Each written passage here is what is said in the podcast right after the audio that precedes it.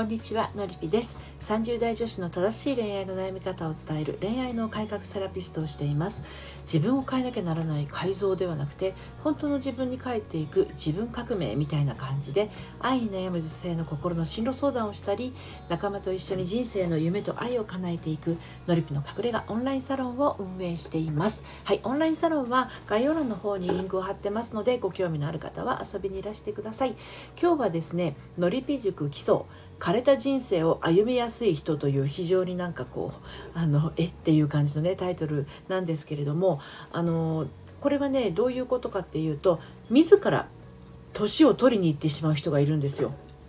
あの人の人のパターンにはね2パターンあってまだいけるまだまだ大丈夫って思う人と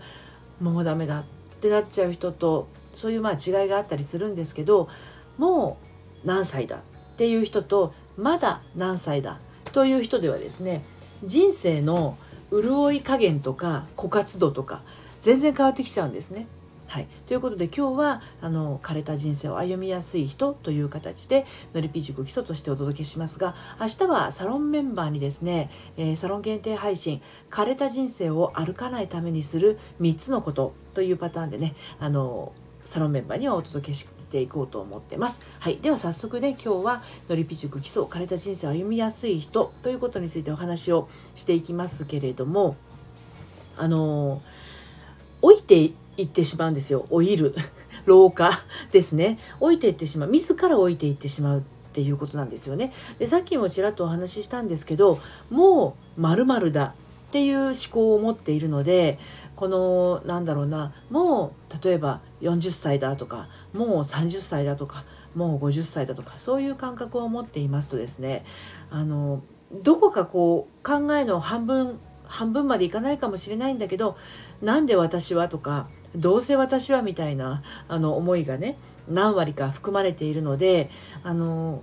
もう何々思考っていうのはね自らこう実りがあるものとか花が咲くものというものをですねつぼみのうちから自分で摘んでしまうようなイメージですね。なので枯れた木っていうのはあの桜の木見ればわかると思うんですけど毎年春になると花を咲かせますがもうあの花が散ってで緑のねあの葉桜になってやがて秋になってあの色づいて赤く色づいてそして落ちた後っていうのは枝ですよね。でもあれよく見るとですねつぼみがついてるんですよ。もう1月とか2月でもちっちゃなつぼみがついてるんですね。でもこう枯れた人生を歩みやすい人っていうのはそのつぼみすらも自ら摘んでしまうような形なわけですね。であのもう何歳だみたいな考え方をしているとですね追いやすいということなんですけれどこれねあのなんで私はとかどうせ私はみたいな考え考え方というか価値観を持っている人っていうのはあのもう何歳だって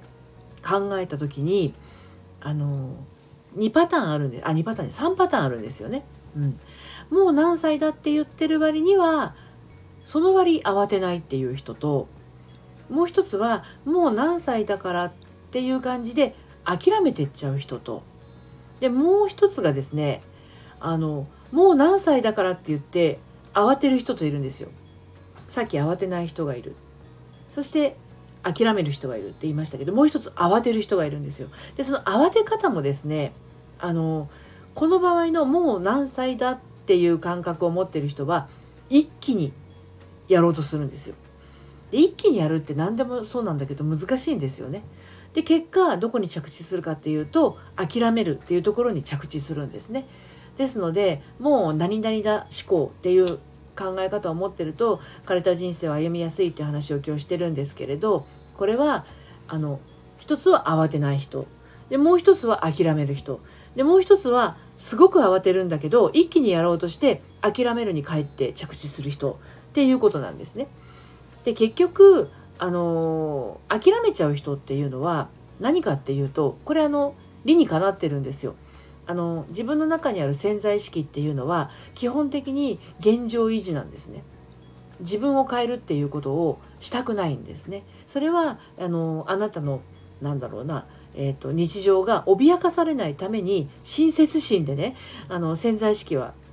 自ら変わるってことはまずないんですね。現状維持なんですあくまでも。だから太っている人がダイエットしようと思ってもあの潜在意識の方はいいじゃん別にこのままでみたいな。美味しいもの食べて過ごせばいいじゃんみたいな考え方がもう97%占めてるわけなんで今のままでもいいよいいよっていう感じのものがあるのでどんなに頑張ってやろうと思っててもですね一気に痩せようとするといや一口ぐらいだったらいいんじゃないの？みたいな。そういう潜在意識の悪魔のささやきにあっという間に引き戻されてね。で現状維持。なので全然痩せないっていうことが起こっちゃうんですよね。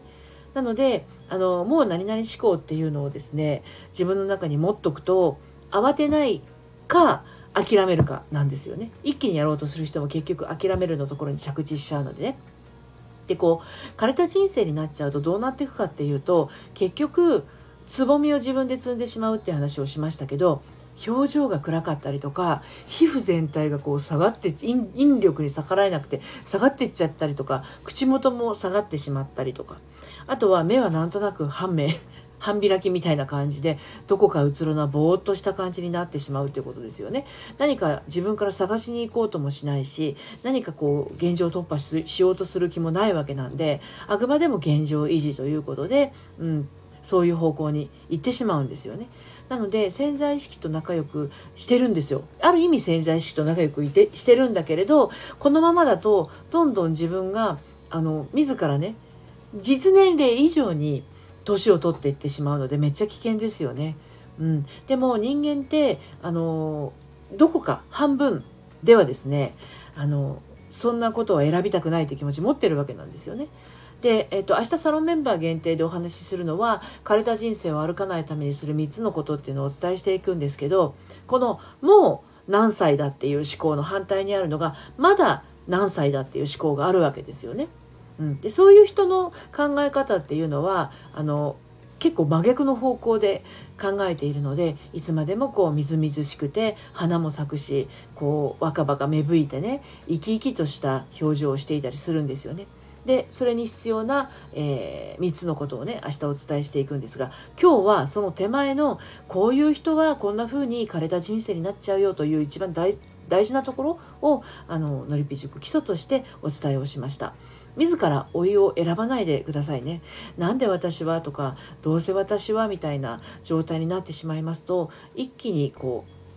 自分の年齢よりもね年を取ってしまいますのでそこは非常に注意が必要というところですね。えー、ももう何々思考という方はですね慌てないか諦めるかどっちかです。でめっちゃ慌てる人はですねやっぱりダメだって言って結局諦めるに戻っちゃいますのであの自分がそういう風になってないのかどうかっていうのをチェックしてみてください最後までお聴きいただいてありがとうございましたそれではまたさようなら